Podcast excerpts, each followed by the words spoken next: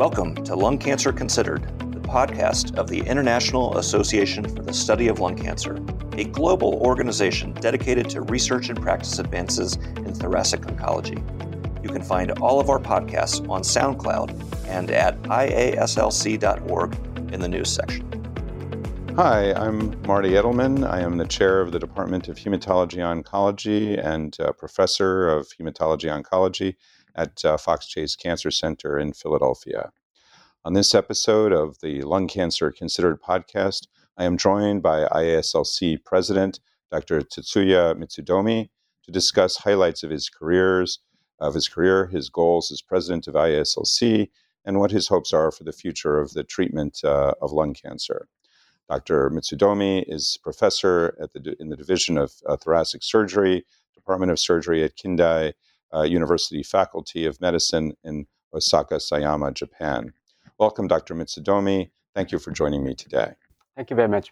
I'm so excited to be here. So, Tetsuya, can you tell me about um, why you chose lung cancer as a career? You know, what first got you interested? Yeah, actually, uh, when I graduated from medical school, I just wanted to be a cancer doctor. Uh, in Japan, there are not many uh, medical oncology departments. So, so and the, many patients with cancer taken care of their surgeons. So I chose surgery department uh, as a as my first career. And uh, I really wanted to cure lung cancer, I mean, cancer in general by man, both hands. But soon I realized that uh, surgery cannot cure the every patient.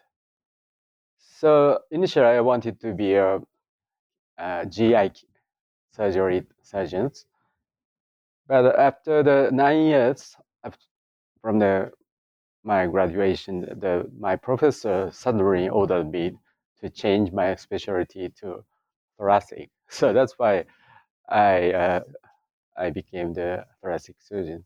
So that was uh, kind of a my own intention, but uh, later I thought it was very interesting field, and uh, now I'm, uh, I'm I was happy to change my career. Kind of, a, it's interesting how people sort of develop into their areas. So I know that um, during this, uh, you became interested in the really the science and came to the United States and worked at the National Cancer Institute with the uh, late uh, uh, Dr. Adi Gazdar. Uh, can you tell us a little bit about uh, what you did at uh, NCI and uh, uh, the projects you pursued with Dr. Gazdar? Yeah. So although I chose surgeons as my way of the to be the physicians, but after the three years, I went to the uh, graduate school where I studied the cell cycle mechanism, control mechanism. So I was trained as a, basic researcher very early in my career, and I spending there for four years. I I came back to the surgeon. Then after I was I uh, started to measure the lung cancer. Then after the one year, again my professor ordered me to go somewhere, and uh, I actually in my first uh, thoracic meeting in Japan, I bought a book uh, written by Dr. Gazdar's group, NCI group. And I was so, I mean, impressed because uh, they established so many cell lines and uh, examined uh, mutations such as KRAS, uh, things like that. So I really wanted to be there. And, uh, and after that, I found that one of my colleagues in, in my medical school was actually worked with Dr. Marshine. So I wrote to him, and then he and his boss uh, recommended me to be the Adi Gazdar's lab. And when I joined Adi Gazdar's, that was my first American trip. So I could not speak English very well. Now, now I'm not very well, but uh, worse than now, of course. And uh, I studied to the uh, mutation search in the RAS, uh, sorry, in the RAS mutation in the airlines, and, and later I did a p53 study. But uh, that really, I mean, forms my basis of the uh, physician scientist uh, in this field. And so really appreciate Dr. Uh, Gazdar and Dr. Minna. But uh, unfortunately, uh, Dr. Gazdar passed away two years ago. Yeah, major loss for all of us. And uh, it must be very exciting that we can now target KRAS, you know, I guess what, 40 years Right. after its discovery. Yeah. So when I was working on the KRAS is like 30 years ago. So we knew that uh, G12C is the most common one. And now the we have the several G12C drugs. That's really exciting. So tell us, you know, it, it seems that for many, many years, we've known, even before the mutations were discovered in EGFR, that there were differences in lung cancer in Japan as opposed to the United States or Western Europe. And, you know, now knowing the differences in the incidence of EGFR disease in Japan and, you know, in particular in Asia in general, why do you think that that's the case? Do you have any thoughts about this? Uh, that's a very tough question, and a lot of the people uh, try to answer that question.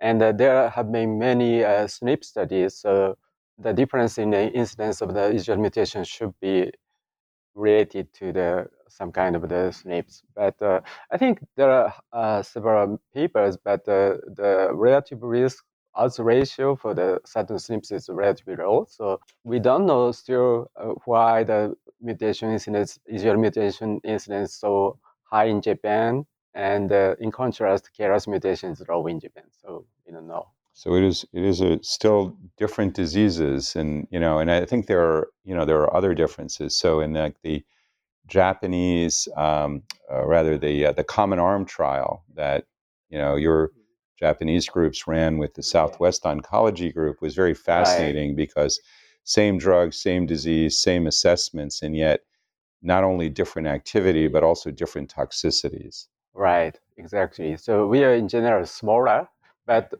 in addition to that, we are really susceptible to the uh, toxicity by the chemotherapeutic agents. And in addition, I'd like to uh, point out the, the distribution of the stage is different. We uh, about one third of the lung cancer patients have stage one disease. So reflecting maybe reflect, reflect, reflecting this uh, uh, the five-year survival is like uh, 39%, according to the recent statistics, Japanese statistics. The still number is increasing, but uh, if, you divide the uh, number of deaths by number of uh, the new cases, it's like uh, 62%, which is, I think, the highest among the world. So, what what percentage of uh, people in Japan uh, smoke? Yeah, so the uh, the smoking incidence is decreasing, but it's like 20%. So, not not that much different than the United Right. States, where we're I think at sixteen percent now, down from forty. So, I, I think these are clearly some you know interesting areas that will Yeah. need to be explored. And uh, if you compare the survival, even with in the same stage, the it looks prognosis better in Japanese patients. So we don't know. There are multiple factors. So, so we have the earlier, more earlier disease, and uh, maybe we are more. We give the more intensive therapy, like fourth, fifth, sixth, seventh line of treatment. So that may help uh, improve the patient prognosis. Um, so, at what point did you learn about the IASLC? I mean, when when in your career was that? Probably even when you were at NCI with Dr. Minna, kind of one of the early members. Ac- Actually, I was relatively new when I uh, was in the States in the lung cancer field. So actually, I didn't know the ISLC at that time. My first ISLC, uh, I mean the WCLC meeting was uh, in 2000 when it was held in Tokyo. I went to that meeting. I remember it. Ever, ever since I attended every every WCLC meeting, but uh, I missed uh, uh, two meetings after I uh, measured uh, lung cancer. So you've been a regular member, and, and which committees and have you been on? You know, what have you done with the ILCC? Actually, I have not very much involved in the um, committee activities. So, but uh, that what changed my life as a uh, ISSC member, but uh, when I was elected as a board members, that was 2015 or something like that. So, so we've been, you know, definitely active, and uh, in in Japan, um, there's, you know, I guess versions of cooperative groups like in the United States and, and such? Do you have more than one, or you know, is there a Japanese cooperative oncology group? Yeah, so a... nowadays there used to be only one, JCOG, Japan Clinical right. Oncology Group, which has the longest history. But after that, we, I'm, I was the, the WJOG was created. WJOG West Japan Clinical Oncology Group, and I, I have been the founding member. And uh, following that, there are several other groups. So in the lung cancer field, you may be aware of the name of the NEJ. So mm-hmm. the, they're famous for the NEJ trials, right? Northeast Japan Group. So it's sort of regionally based and, um, right. you know, and but not necessarily be the, the members uh, is uh, people move around yeah. right right even in japan you know so yeah it's like why the southwest oncology group has members yeah. on the east coast you know and stuff exactly so you know where do you see, um, you know, with the ISLC, we're a very multidisciplinary organization, and sounds like you know, you know, you've obviously been doing both surgery and medical oncology. Um, know, how do you see us evolving over the next, say, decade? Yes. So, I mean, as you told me that uh, I'm kind of the trained in a multidisciplinary way. So I'm a surgeon and uh, I trained in biology and also do some medical oncology and translation research. So I think that that's aspect of the uh, is very important, and uh, definitely we like to. I like to uh, develop that kind of direction. But, but these days, uh, on the other hand, the, the, things became very complicated. So so that many people want to specialize a certain aspect of cancer. But uh, at the same time, team uh, team management is very important. So for that purpose, NIS is very helpful organization, and uh, definitely I want to uh, foster that aspect of the. So I guess that's going to be one of your in, initiatives or goals. Is the new president of the ISLC is to obviously increase more of that multidisciplinary activities. And uh, also, I think as a surgeon, I feel that the development of these days is uh, mainly on the drug therapy. So the targeted therapy, immunotherapy is, is really amazing. And in, in contrast, the, the development in the surgical field is to reduce the number of the wound or size of the wound. So those kind of the uh, less invasiveness is is a main target, and I think that uh, surgeons are not very I mean, happy in that in that that we cannot we do not uh, extend our hands and arms. So in that sense, I mean, combining the newer treatment modalities such as immunotherapy and uh, target therapy with surgery is uh, very attractive for me. And uh, I hope that many surgeons are interested in this kind of the therapies and uh, um, so we, we should be very active for the performing the clinical trials. Well, you know, it, it seems to me that with you know our desire to um, hasten the development of drugs, you know, one of the things, and you know, I, I actually debated against this last year, but uh, uh, with Dr. Bunn, but uh, you know, the potential role of surgery of of determining the uh, the activity of drugs in the neoadjuvant setting, where obviously surgeons would be critically important in doing the pre-therapy biopsies, the post-treatment resections, and that may demand sort of new ways of assessing, you know, what's resectable and the extent of resection. Yeah, exactly. And uh, I'm, I, as a surgeon, I'm very happy that uh, these days uh, many pharmaceutical companies are interested in the earlier disease. And there are other the local modalities. I mean, clearly the role of stereotactic radiation for the treatment of oligometastatic disease, or for that matter, yeah. surgery as part of that, is clearly, you know, it's sort of interesting in that as you know, drug therapy moves into very early stages right. in the adjuvant setting to prevent relapse. Sort of the the other the, the as the tide changes, it also picks up the value of local modalities in metastatic disease, which is, you know, in many ways still a conceptually new approach. Right. Yeah, it's kind of paradoxical. If we have the very, very nice drug, surgery will not be necessary. But we are in the middle of the development, so that the, the local therapies again becomes more important compared to the yeah, and it's it's in you know local th- therapies and advanced disease and uh, systemic therapies and localized disease. So I think that you know further underlines the importance of a multidisciplinary approach right, exactly. where you know everybody's involved. Are are you going to have any initiatives to involve you know other what were sort of not necessarily the oncologic specialties like pulmonary medicine as well as sort of I don't know what their status is in uh, Japan, but advanced practitioners like nurse practitioners, uh, physicians yeah, so the, for the drug therapy of lung cancer in Japan, the, uh, most of the patients are taken care of the respirologist. We have many, very little number of the medical oncologists who see the patients with lung cancer as well as the GI or other types of cancer. So the most of the people, most of the patients in Japan, lung cancer patients, uh, uh, see the respirology doctors.